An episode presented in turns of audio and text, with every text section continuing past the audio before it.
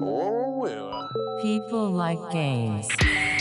I have on a very cool guest with me today, the former C E O of Superdata and now professor at N Y U, Joost van Dreunen.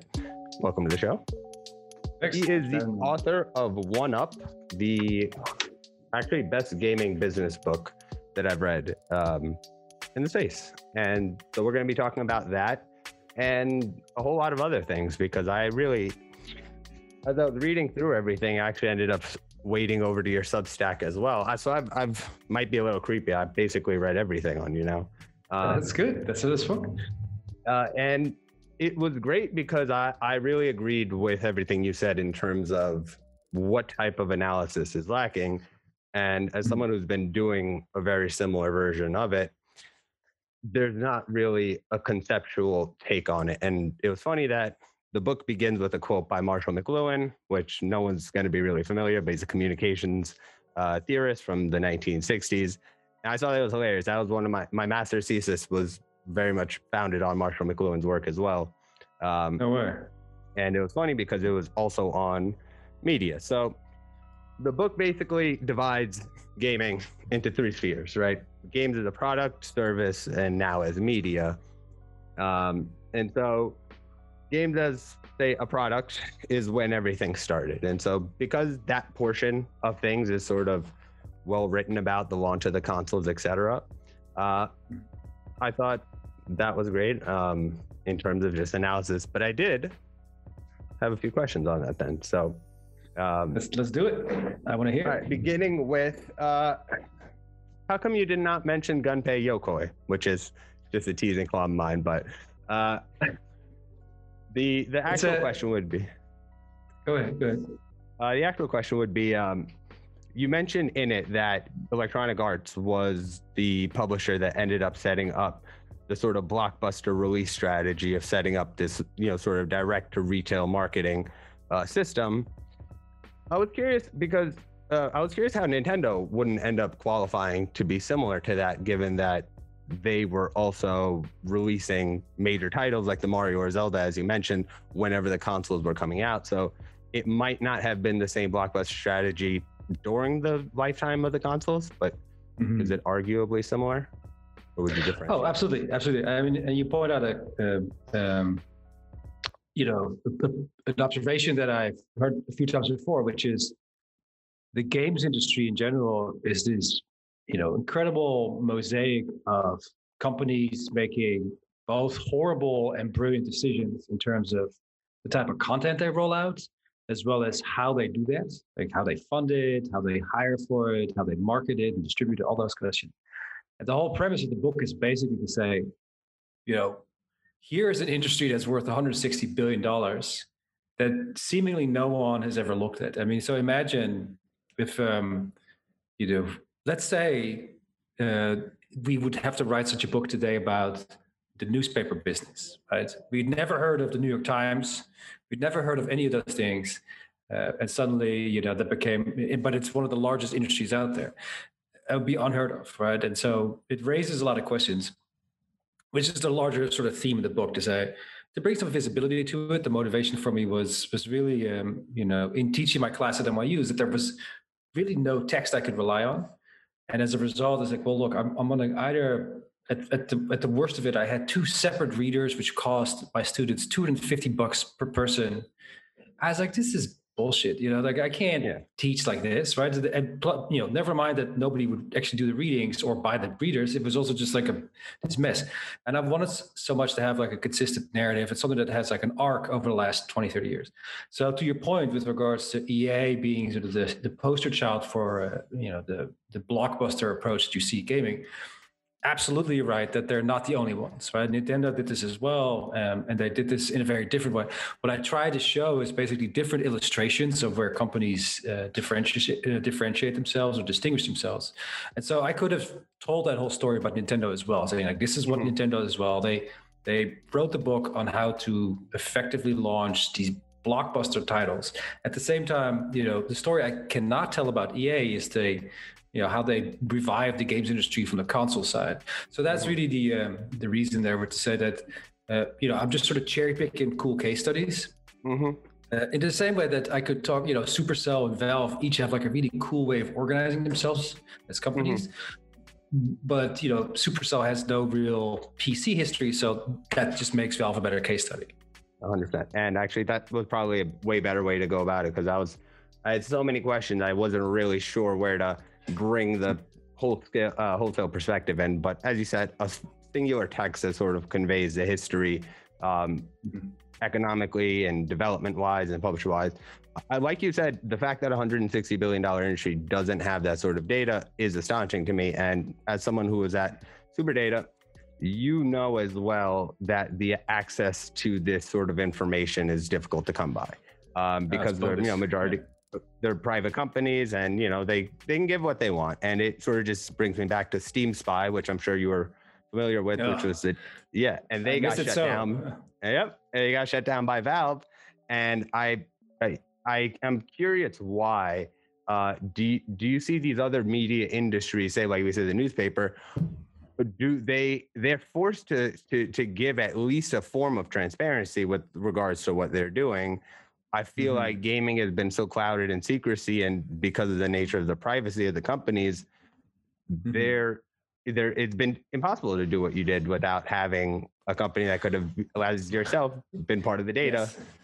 Side. Um, I mean, it, it really, like, if I'm very honest, it's like I started the company because I wanted the data. And in fact, you know, it's it it, it just seemed like impossible from an academic perspective, which is where all this started for me, right? So I did the PhD, and that was a lot of fun.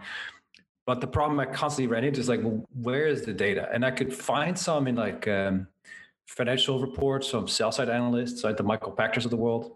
Mm-hmm. If you go to university, you can get access to a Bloomberg terminal. You can kind of piece it together, but it doesn't really exist. There's no, there's only just, uh, that's only publicly traded data. And it's, you know, a lot of work to get it all in the same place at the same time so that you can compare it and draw inferences.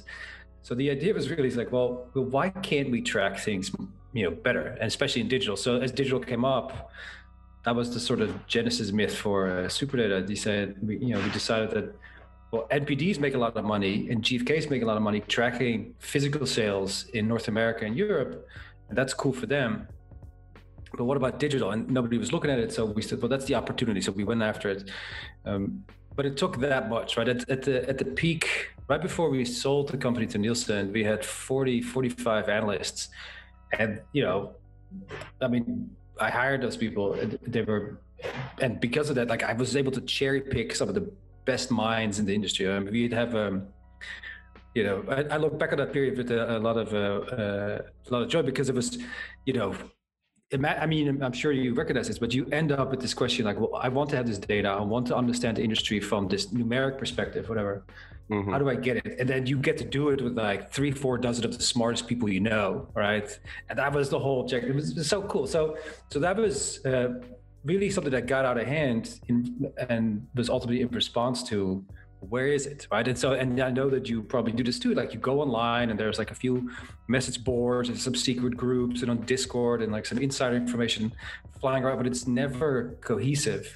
No. And it continues to be that way, obviously, but so the, the book was really about getting that done. It's funny you mentioned that, because honestly, I, I might just end up jumping altogether, because I had sort of a list of questions based off, you know, I it's all it's sort of the conversation I wish I could have had in terms of what you're saying directly, which is the numbers, because mm-hmm. as the as the industry is evolving and we're at these pivot points, whatever data has existed already is not really reflective of which way things are going. So you're having these yeah. sort of new data markers that you have to mm-hmm. basically stitch together on the fly to be able to create a short-term analysis. Maybe longer term, you have some more traditional versions, right? Mm-hmm. But the lack of access to that data is makes it difficult, um, because like you're saying, there's a predictability, but more so in content, because exactly as you're saying, there, it, as basically now we're just going to skip all the way forward to games as a media. For the listeners, games as a service mm-hmm. was actually, funny enough, a great pivot pivoting point, was free-to-play and mobile. And so that ended up going, and now we're at basically a new juncture once more, I would say, arguably, as as free-to-play has sort of waned and consoles and P Cs are back. And now it's just sort of, everything is sort of equal in its own niches. But content is what has evolved outside of gaming. And I think you've touched on it a few times. And funny enough, that's why I was excited to talk to you. This was a research I did myself and could not find any more data on, and so I hit my own wall. I did not have forty-five mm-hmm. analysts. Um, no, it took a while to get there, but it's, you know, yeah, that's, that's how th- like things are written and built out of frustration most of the time, you know. Uh, okay. uh, frustration is the mother of invention. Um, there you go. I like that.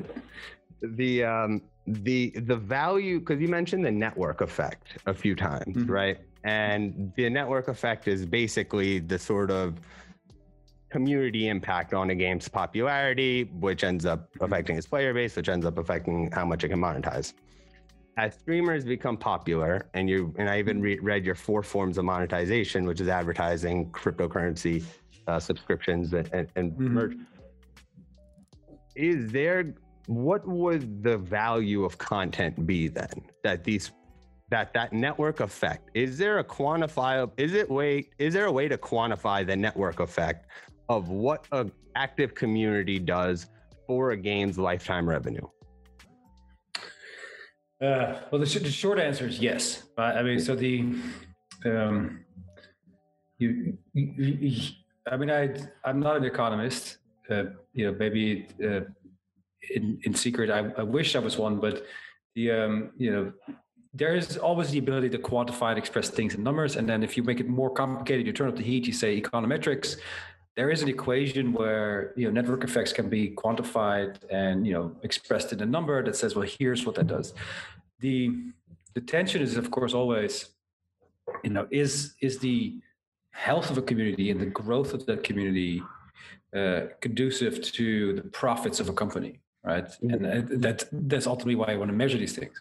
That's where it comes out. So say say in a subreddit. So you don't really mention Reddits on Reddit or Discord uh, communities in, in the analysis of the network effects in the communities and the active engagement, uh, mm-hmm. the evolution of those, right? And so say you have X amount. If you have someone who has a really big Twitter following but doesn't really but doesn't have a big Instagram following, is that is there a way that this is affecting games that we're not maybe seeing on the face of it, a, an active community, maybe behind the scenes, everybody's missing it. So then if that Reddit and Discord move in and, and increase, how do you how do you even account for what a streamer is doing to even move that sort of community? So like Fortnite, you probably could have put a six degrees of separation to the number of players that Ninja was able mm-hmm. to affect and uh, how much mon- you know, how much money that was able to drive.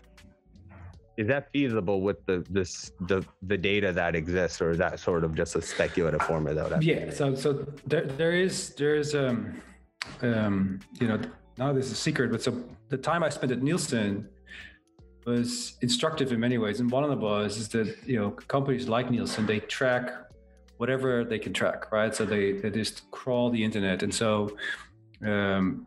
A social following and social impressions, like all of those numbers go into ultimately evaluation of properties, of publishers, of franchises.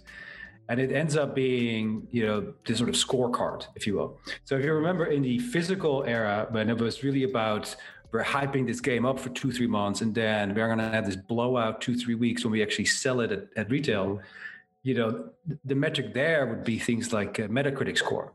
Right? Mm. What did the reviewer, the professional reviewer say? What did the, whatever, the amateur reviewer say? And then what's that number? And it, it was in fact so relevant that they would write that into agreements and, and with developers, right?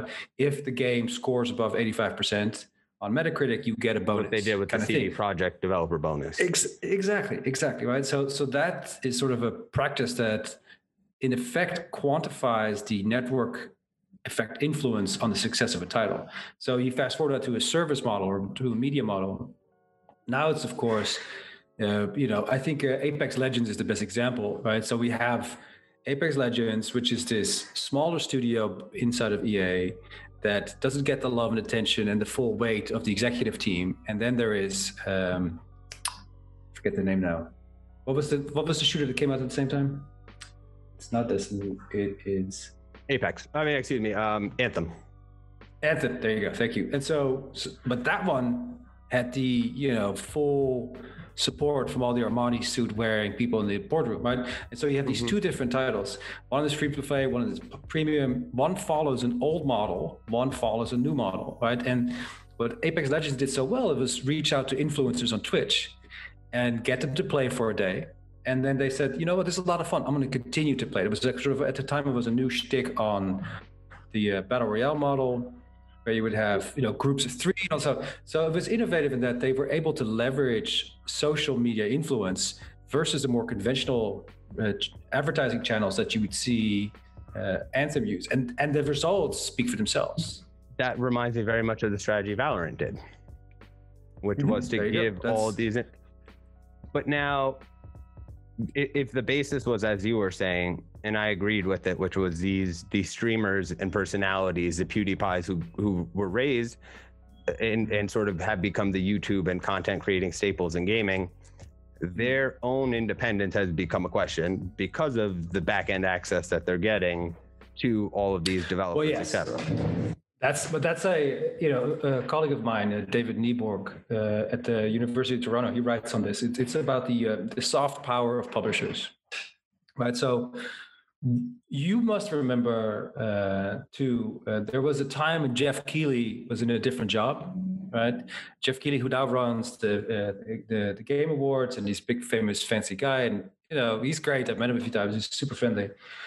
But he is a really good example of someone who got sort of sandwiched between the interests of, you know, the organization he worked for, and of course, you know, the and, and the sponsors of that organization.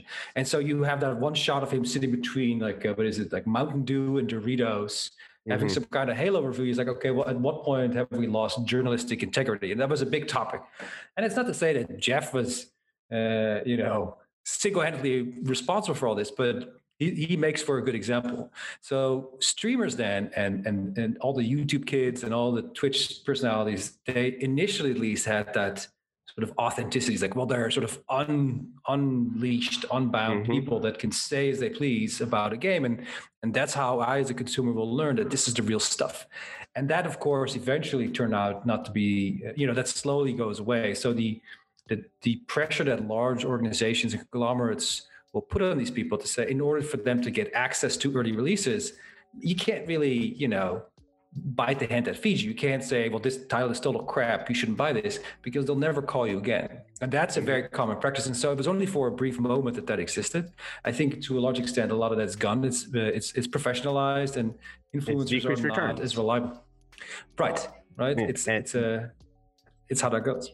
But see, that's, that's where it becomes super tricky, where, you know, you have even then, so the, the, the ability for those streamers to have been able to be these sort of independent, like gatekeeper breakers, coincided with the inability of anyone to understand the way intellectual property was going to be enforced on all of this internet video content, right?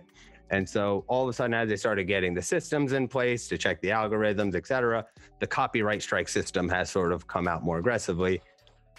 Now, is there any fear for players or anybody who, say, puts up a review of a game that's negative for that to be flagged as copyright infringement simply because the developer doesn't like it?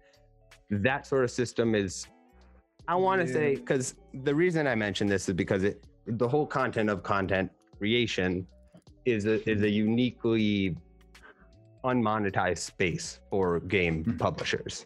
Um, so everyone's playing their stuff, and there's network effect value for the game, but the actual, like, if you want to play thirty seconds of a sports clip or a movie, anything, you got to pay somebody. So for them to either say, yes, we want you to do it if you say something good about us, or no, if you don't, is going to create that trust divide. Hmm. Nintendo is on the side of say good things or don't say it, and you don't have an option. No one says anything to Nintendo. It's Nintendo. But mm-hmm. sorry, Nintendo. Um, but uh, you know, within the realm of then what are they going to do right now that they want, if they want to get content out, right? Do you foresee a potential licensing cost for content creators to be able to use stream? So if you want to make Overwatch content, you can, you can stream it all you want, but it's five dollars a month access to be able to, to stream or use this content. Is so, so, the, the, so a streamer would pay a fee to the publisher to use yeah. their game for content creation. You know, N- Nintendo would like that very much. Yes, and Nintendo would I like that very much. Because do you think because Nintendo's they're... reason for not going to mobile right now, because they pulled out, is that they're awaiting the Google, Apple, Epic Games lawsuit to end, because they're not going to give thirty percent of their money to anybody? So it's sort of the same mm-hmm. system, isn't it? until they get legally what they yeah. want. Then they'll come in. Oh, just one second. Hold on. There you go.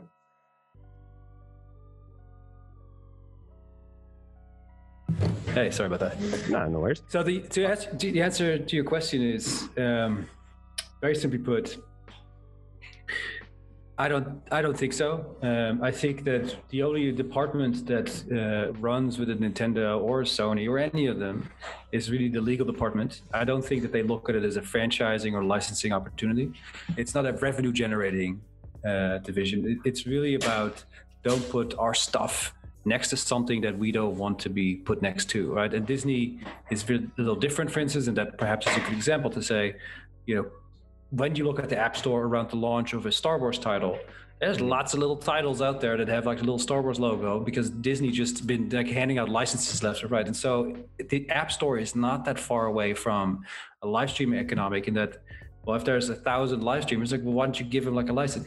So there is a possibility there's, you know, that that would be a viable model over time where, you know, you know, Howard Stern probably pays for his music, right? Yeah. He gets a license yeah. to certain things, right?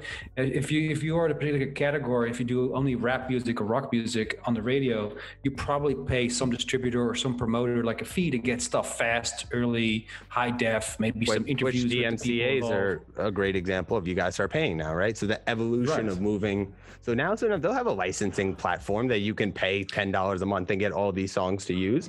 Mm-hmm. It's going to cut and bundle it so they can keep adding little revenue drivers, the only reason I think. So that would be, you know, perhaps a possibility in the near term for those companies that have experience with other categories, like Sony is also in music. So it's possible that they'll say something along those lines. However, I think it outweighs, what outweighs the benefit of all of that is being on Twitch early and constantly. It just drives sales, right? Because people yeah. will constantly see your game, and that maintains community, that maintains engagement. That is far more valuable to them in in in just revenue than it is to make a little bit of money off of a license. So unless that balance starts to change, mm-hmm. uh, well, you know, unless, unless it's very specific, I don't think it's going to change just yet. How come video game publishers have been so semi-hesitant on large-scale I P merchandising for basic consumer goods cups? You know how suddenly there's a big deluge of Legos and this, that. Why did you think that took so long? Like you said, it's one hundred such a valuable industry. I feel like there was always a demand for that. Yeah. Well, so, I mean, they're, it's, it's they're the, just coming around to these things late. Internal bias. The thing did not, you see, like what, what makes sense to you and me is like individuals is like, do, do it. Like get Mario and like, why isn't he on my coffee cup at yeah. the seven eleven? You know, like, like, why can't I get this? But, and so it seems to make a lot of sense because we're just the people on the ground. Large companies are, first of all, generally pretty dumb and slow, right? To put it in a friendly term, uh, because it just, I mean, it's like a tanker, like that, that, that tanker that got stuck to his channel. It's like, the evergreen. That's kind of the pace that you have to think about. The ever, you know, that, and so, so that's the, um, I feel like I'm getting chopped here. The, um, so, so, large companies are slow to move and they are very slow to make decisions. And so my colleague, uh, Matthew Ball, he wrote about this with regards to Nintendo. It's like Nintendo sees itself a certain way and it just is not going to, to do that. And then, you know, I think the, the second piece to remember is that, you know, from a licensing perspective, uh, they, the games industry has grown like fourfold in the last ten years. So these companies are are sort of thrust in the center of attention after being on the fringes in entertainment for years, right? I, I, so I they're just not much, used to thinking about it. It's like you said in the book as well, which is their focus on a singular type of demographic has also really, you know, pushed them, which is maybe people didn't foresee the success of Animal Crossing and Among Us because they didn't realize that there's a wider game base that exists. And it's the same thing as, you know, Iwata with the Wii, mm-hmm. if you expand the base, I think Microsoft is sort of doing a version of that now. It might be getting choppy because there might be like a thirty minute limit on these records. So there might be a possibility uh, okay. that exists, but find out. Let me um, shut down a few things that uh, don't have anything to do with anything. Okay, go ahead. Same. Um, and then, um, yeah, I guess uh, that would be that would be an interesting one. Um, Microsoft is working on the expand the player base version, right, with cloud gaming. So now we're into the new era of new gamers. So now mm-hmm. this actually goes to your games as media thing, right? So now that we've moved out and we're moved out of the, the monthly recurrent fee, and we're trying to figure out these novel approaches, which that was a great quote I loved of yours, which is um, coming up with novel strategies is mar- markets and category shift. Um, do you think loot boxes is a dead a dead property at the moment? Do you think it'll be able to? It's a, it's dead. You think it's dead in the water? It, you mean? Yeah. Do you think it's dead in the water with um with now these links coming out to gambling, that they're going to have to find a new creative monetization strategy? No, no, I don't think so. I think you know, I I think that E A totally shit the bed on that thing, because they yeah, were just yeah. a little too grabby, you know, yeah, which is uh you know so something that a lot of people will accuse E A of as being too revenue focused and not enough on an innovation. And you could kind of argue that may be the case, but, but you know, it's like unfortunately, their name is associated whales. with. You know, well, they already call big spenders. Well, let's what's, let's take a step back. Let's, right, so let's take a step back, right? So the the practice. So first of all, like calling, you know, borrowing Las Vegas vernacular, like whales, is really. Yeah, it it, it, it it kind of well, it tells you exactly like where their head's at, right? And so any company, not just not just E A, of course, but even social casino game companies, they were like, oh, we're mobile and it's not for real money, but still we're going to monetize the bejesus out of these whales. And the whales have always been sort of a conflict, at least to me, a controversial term, because you invite the mindsets and the attention of like regulators. Like, why would you mm-hmm. say that? Even one hundred percent. If you're not actually a gambling game, like why would you wake up whatever the regulatory board in New Jersey to your game so that they can go and like pester your legal department and cost you a bunch of money, even if you're not doing anything that's illegal. Like, why would you to, say that? Why you are know? you going to have them take a look at your books uh, for no reason? Uh, which actually... That, that seems counterintuitive. It does, but I, I don't usually assume the most common sense um, in oh, no. in all decision makings. Uh, which actually so, now... Oh, you were saying? I was actually going to switch it over to... Uh, C D Projekt Red, actually, which was ah. a, a function of that, which is decision making. But did you have a? Well, so you, you mentioned uh, loot boxes, right? So to round that out, so so the short term, I think calling things people whales and, and borrowing the dynamic is, you know, ill advised. So the longer term thing for me is loot boxes will stick around because. Mm-hmm. It works so well when you buy Pokemon trading cards. It works so well with Magic the Gathering. The Wizards of the Coast is coming up on the billion dollars a year. It's like this the shining star for Hasbro. So, and they, you know, they sell little card packs and you have no why, idea what's in them. Why isn't that argument legally analogous? Well, it's because there's no intrinsic, there's an intrinsic value. You can actually take those cards and then sell them again, right? And so, and so, and they do give you like drop rates and all that stuff. Whereas with loot boxes, it's, a, you know, they just went over the line where you don't know what you're getting, but you can't, you can't resell it, right? And then there's also sort of like, you would spend what, twelve hundred dollars, eighteen hundred dollars to get the pink Darth Vader. You know, like that they just kind of, yeah. they, they ramped it up to the degree that it was just like, this is unaffordable. What's the matter with you? That's actually very, uh, very interesting that you mentioned that, which is I- exactly what um, exactly what they ended up doing, which is to alienate people and to bring people in by ramping it up too much. But yeah. by nature of the the cards and the actual digital value, right, of the secondary value market, you said like as what happened with GameStop, right? They were valuable as a retail brick and mortar establishment, but as they had publishers had the option to suddenly digitize and go directly to the consumer themselves, why would they go through the middleman? Mm-hmm. Why then now we're talking about even, I saw in one of your, your Substacks, you mentioned cryptocurrency being important because of fractal ownership of digital goods, which is mm-hmm. more or less the ability to own your skins in Fortnite and then trade them on a secondary market. If I'm, if I'm not mistaken with that analysis, but if oh, the, correct. what, what benefit would that give? What benefit would, what would it benefit the publishers? Why would they do that, right? If their if their process is to shut down secondary markets, they're not even a fan of C D key reselling, you know? And so if, well, if that, that's the there case. You go. There, I mean, so that, but that's the thing is because the, the second time that C D key gets sold, they don't make any money, right? And that's sort of where they never liked GameStop for that reason too. GameStop said, yeah, you know what? I'm going to sell this same box six times. make money every time, and you only get paid the first time. And so, and, and the argument was, well, you know, if I am a car dealer and I'm selling a Nissan or whatever, like I don't pay Nissan every time it gets resold. I pay them only the first time, right? That's and so they, they, and they said, but see, like an old car and an old game is not the same thing, right? You, you well, why still is it not? Star it, Wars. It, it is when it's a it is when it's a physical, tangible good. I always say on my show, physical till I die, because of ownership. Look at the P S three and the Vita store. That's I know, I know. No, so, so I'm, I'm with you on that, right? But I, I want to live in a wireless, uncluttered world. So I've always sort of um, liked to go digital, but I'm with you that uh, physical ownership. Uh, It's still like it's it's comforting, and it sort of it gives us some security in in a sense that we don't have in a digital world. And I think Sony really made a mistake last week, and then they turned it right around. It's like, all right, cool, you know. And I and I see it too with like Game Pass. You're kind of like, okay, well, why is this in here but not that?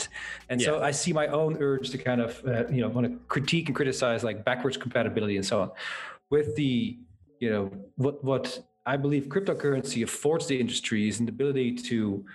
If I'm Sony and I push out a game and then, you know, they sell it to me one time mm-hmm. and then I sell mine to you. If you set up a smart contract, Sony gets paid every time it changes hands, right? So so I might be exchanging this with you, but they still get their ten percent transaction fee. And so if you just, you know, whatever uh, you pay me, like we, they can bake that into the actual asset. So that's one thing. And then when it comes to individual components of the game, say a particular outfit or whatever, they might be, those things, those assets might become more valuable over time. And so I might be holding a whole catalog of digital assets and let's say doubles in value, right? I can now sell it, but see, then Sony gets paid again, or whoever owns, whoever created the original asset. So the so there's a lot of ways to sort of ameliorate and make better the uh, the circumstances that haven't worked well, but they are so sort of traumatized by like things like GameStop and secondhand sale and like C D keys, like you point out, that they're probably not going to allow for that for a while, unless they can, unless they can. infinite loop dip into whatever sales occur, then they're not going to have an interest. And I mean, I, I can't argue that. Listen, I, I I agree with very much the the notion of the book that the economics of things matter. And so for people to say, "Wow, that's maybe not inherently creative," maybe mm-hmm. maybe not the case. So I have, I have No, I, I mean that, that's the, that's the whole book. It's, it's that tension between creativity and commerce, right? It's like on the one hand, it's like yeah, we all want to make cool games. I'm not a game maker, but I, you know, I work with enough teams and I, play, I certainly play enough. So I, that's where, that's where my heart is. That's where I want to spend my time. But at the end of the day, well, I still got to eat. Right. And mm-hmm. so, and so keep in light. And so a large part of, of game development comes down to like, can you hire the right people and get them on a project working long enough to see it through to actually realize a particular creative vision? That costs money, right? And so you you you cannot get around the sort of you know financial ramifications, and so you can either ignore them, like a lot of uh, my students at N Y U did at the game center would say, it's like, oh, I'll just eat ramen for six months, yeah. right, or something. They just like starve themselves, and like, all right, that's that's kind of cool, I guess, but like. You know, this idea of this bohemian starving artist, like, that's not a thing, like, you know. And then at the same time, you know, you still have to sort of address it. But so you, so you can ignore it, or you can embrace it and say, well, let's make a plan. And let's, let's yeah. you know, if I'm going to run a marathon, I'm not going to start running today and be great tomorrow, but I can build a regiment and a diet and get some support and buy good sneakers, all of which is me going over the numbers, right? I'm yeah. weighing and measuring and counting, and that will get me to the marathon. And I think that's the same with game development. And, you know, you could also tell them that the ramen idea is great until you make it in the industry, and then you understand why they're pushing for unionization. Um, mm-hmm. But I guess now I got like two more questions. I don't want to use too much more of your time, even though I'm having a, a great conversation. There's really no one else who actually covers this sort of material. I do know Matthew Ball's work. Um, mm-hmm. He had a great analysis on Amazon. Um, It's actually funny enough on your your book, I actually made this comparison. So I saw what you were talking about with G T A five. So G T A five released at the end of the Xbox One and P S three lifecycle to get the most mature base of users that existed. And so when they released there, they had the upgraded versions in pocket. So a few tinkers and they could bring it to the Xbox One and the P S four when it came out. And then they ended up launching G T A Online. right? Mm-hmm. And that ended up being clunky and didn't really work. But now we know how that ended, right? This is a retrospect, because this is where retrospect is beautiful. Now we have C D Projekt Red, um, and that's something you had mentioned uh, in, in yours as well. So based off um, the fact that I couldn't help but think that what they tried to do with Cyberpunk twenty seventy-seven was identical to what G T A five was, and mm-hmm. it would be within their wheelhouse to try to mimic what Rockstar is doing. So they were going to release it at the end life console, then they were going to do the upgraded versions, and then release the multiplayer. That's literally the identical version. And then however it went initially, even though both, they would over time prove, just like G T A did, that you can implement in a system that's a massive multiplayer game after the fact. They mm-hmm. Rockstar didn't do such a great do- job with it with Red Dead though, but mm-hmm. great single player game. Yeah, totally. Would online, you agree? Yeah, I like the online, but... It, it's not bad. No, it's not bad. It's not to say it's not, but it's not what G T A Online became, right? And so if C D Projekt Red, which has the ability and and and development skills, et cetera, to create that sort of game and universe, Cyberpunk would have been it. With the mm-hmm. complete utter failure of that rollout, because of the fact they didn't prepare for not having it ready for a worse system, which to me, honestly, it's understandable. Like, I, I don't know. If you bought your console in two thousand thirteen and you're complaining that Cyberpunk twenty-seven them didn't work on it, I empathize, because yeah, it was a shoddy, but inherently we can say it's a fair argument.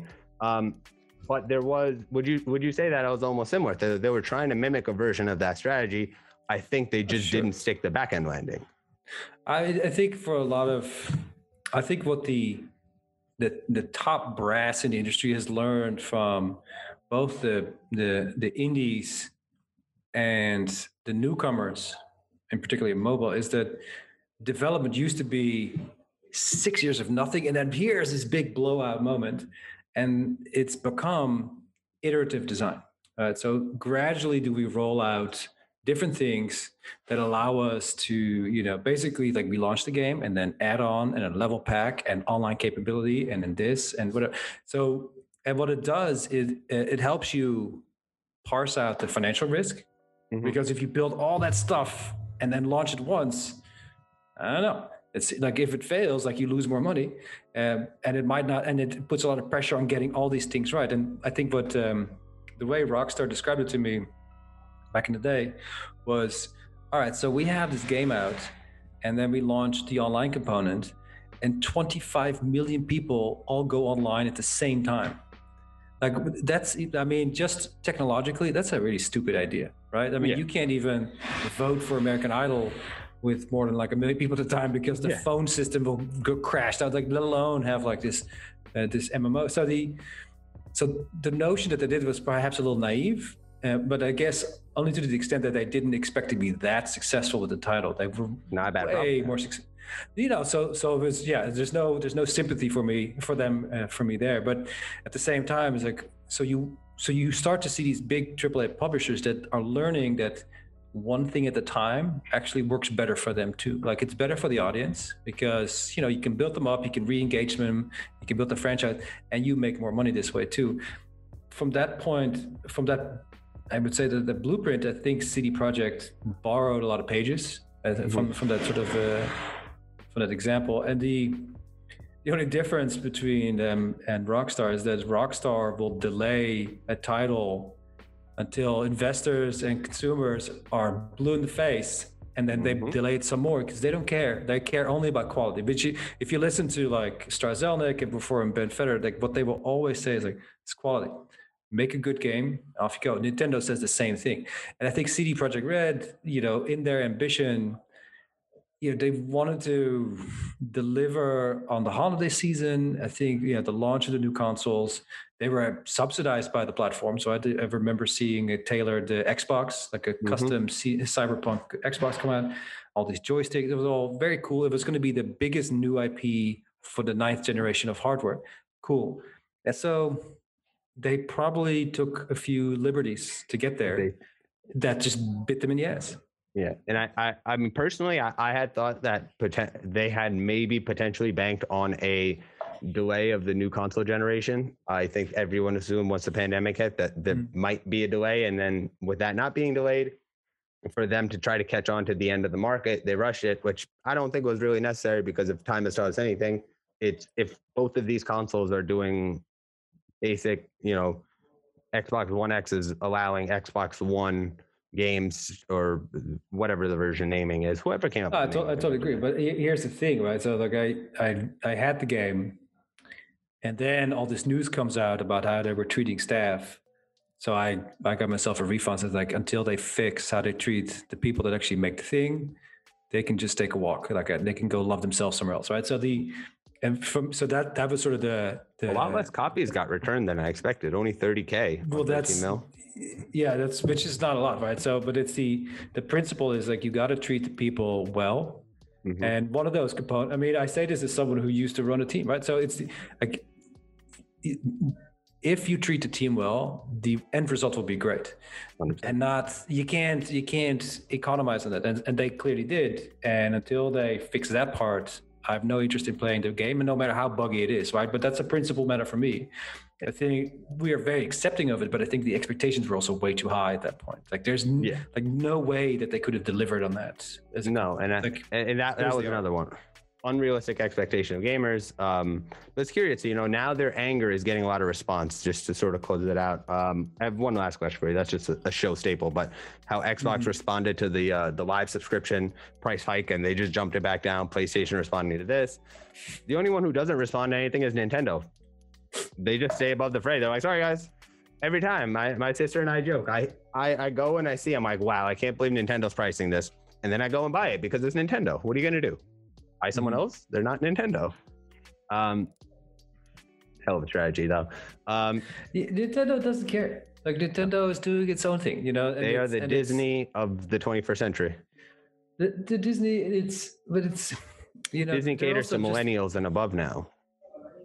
I suppose, but you know the you know there's a lot to say for just like being in charge of the course of your company, and mm-hmm. so whatever, like you know. Now it seems obvious, but when esports, you know, started to take off and started to make a lot of headlines, like twenty fourteen, twenty fifteen, twenty sixteen, Nintendo didn't care. They're like, whatever, screw, screw you guys. And, you know, ultimately they were right because it became this distraction for a lot of publishers. And so Nintendo is just impervious to whatever is hot right now. They just do what they do. Do you think esports orgs are as capped in their existence as I do and are getting unnecessary V C funds because competitive events, sponsorships, and merchandise have a ceiling on what they can generate? And I think the idea that all of this will become a professional sports style world is a bit naive, because all of those existed on generational passing. The fandomships that exist in traditional sports exist on passing fandomships down. Parent to kid, friend to friend. I mean, e- esports is a complicated thing because it's, you know, I think it's It is said waste resources. A, yeah, I think it's wrongly valued by a lot of people, a lot of companies. You know, I think it's a marketing tool. It's a yeah, but so that's the fundamental question: is is it marketing or revenue based? Right? Are you trying to make a dollar, or are you trying to like engage your audience? And I think for like League of Legends, it works really well. They spend a bunch of money on the championships. Looks amazing. Well done. You know, they're the leaders yeah. in that. But if you are some like you know double A publisher, you're like, oh, we're doing esports. Whatever, man. Like you already lost. Like don't you know? You hire don't, some. Don't, like yeah. It doesn't work. Do you see? Do you see any of these esports brands? Because actually, I had a conversation with a couple of investors on this who were talking about, you know, Team Liquid, all these teams, and and their their hopes for them.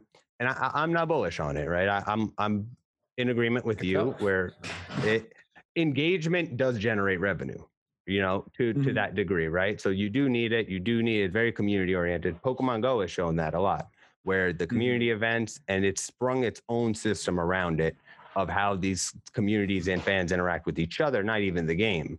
And so that, and as someone who hosts events, like I've been doing events around here, whether they're they're they're actual competitive, not competitive esports, but people want to play amateur sort of competitive versions, right? So there's right. that's what I meant by there's a wider scale of these gaming events.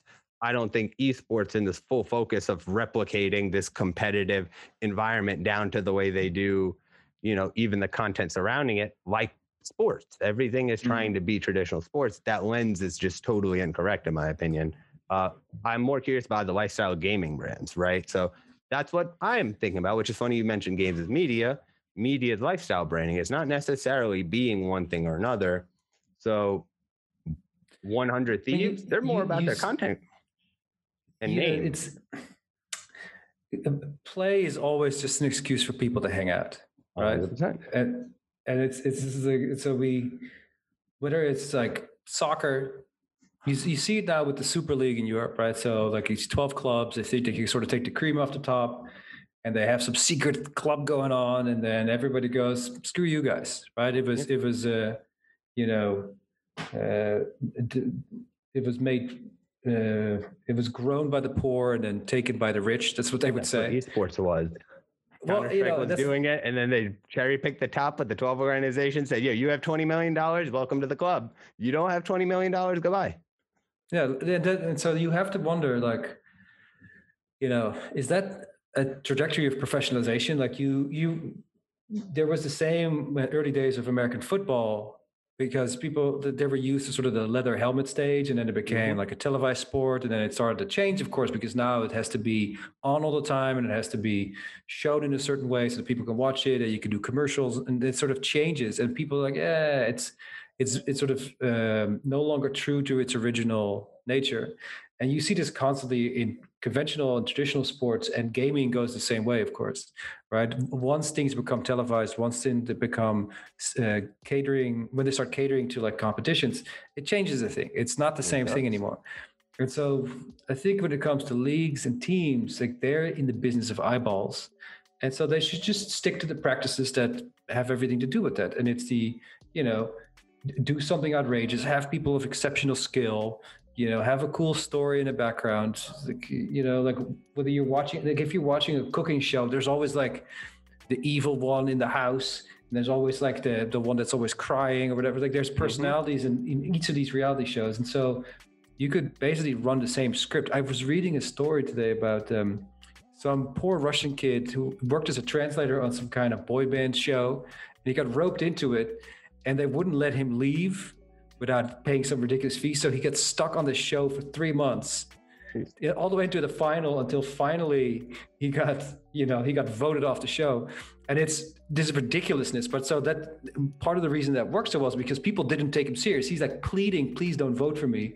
And people were like, this is the best character ever because it's so different. Anyway, so you have all these different uh, sorts of human drama in and around this. And I think esports has a long way to go in really giving the personality, because right now it's just, you know, seemingly just boys in like, you know, hoodies.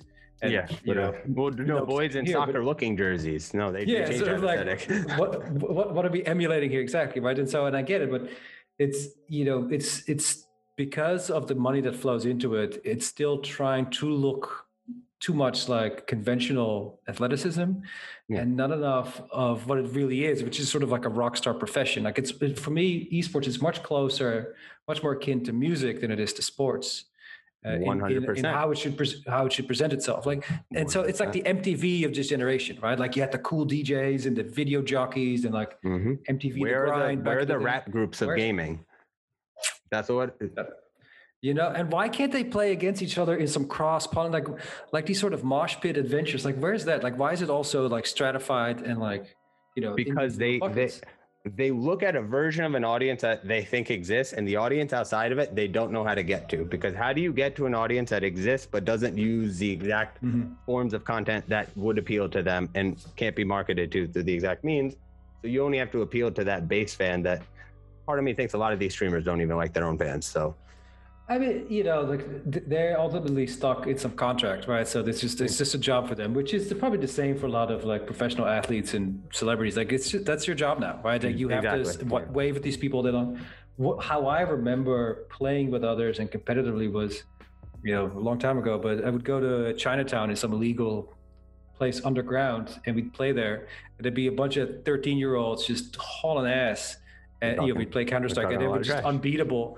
But that, and it was, and it was like, and you'd sit there and everybody was just trash talking each other, and it was a really visceral experience. That was fun. Like, put a camera on that shit, you know, like that seems so much more fun than they sort of cleaned up, which is, of course, exactly what people used to say about American football as it became more professionalized. It's just, it's too glossy. It's exactly, like it, it lacks, it's too slick. It lacks grit. It's too slick. So, you know, I don't know how you would capture that, but you, eventually uh, it will arrive at some, you know, at a format that is a little bit more acceptable, digestible, so that both advertisers and audiences can be happy about it. But I think, think we're not there yet. The audience needs to develop, or the content needs to develop, or both simultaneously. Mm, that's a good one. I, th- I think the the publishers have had an enormous weight in determining what things look like. Mm-hmm. You know, I, I'm hoping that as things become a little bit more like Web three, like a little bit more, uh, you know, where we have a little bit more agency and input, mm-hmm. uh, that we can have some kind of distributed ownership on some of these titles. Imagine that, like imagine a league not owned by a, you know, some monolithic company, but owned by the players and the fans. Yeah, I mean, funny enough, What's they like? emulated all the traditional sports structures except for the way the Green Bay Packers are set up. Which there is, they're owned by the king. Exactly, right? So when they forgot that one, they're like, football looks great. Not that team, though. That, we don't like that. um, but I guess this is, I'll give you one last question to let, let you get out. I know it took a little extra of your time, but it's one we ask every person that's come on the show. What is one piece of literature, comic book, uh, cartoon, et cetera, that you would love to see adapted into a video game? Ooh.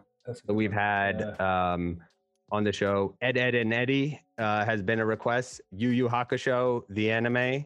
Uh, uh-huh. Batman Beyond video game was requested. Mayor Francis Suarez of Miami said he wanted a emulator or simulator for... All right, I got one. So, so I'll mention two. One of them is sort of like a, a good second runner-up. It's like, um, I've never really... I mean, there's been some exception, and I, I spoke... Um, last week I did a panel with uh, Tilting Point, and I just did a version of uh, Warhammer. I've always been a big fan of tabletop games. Games Workshop makes great stuff.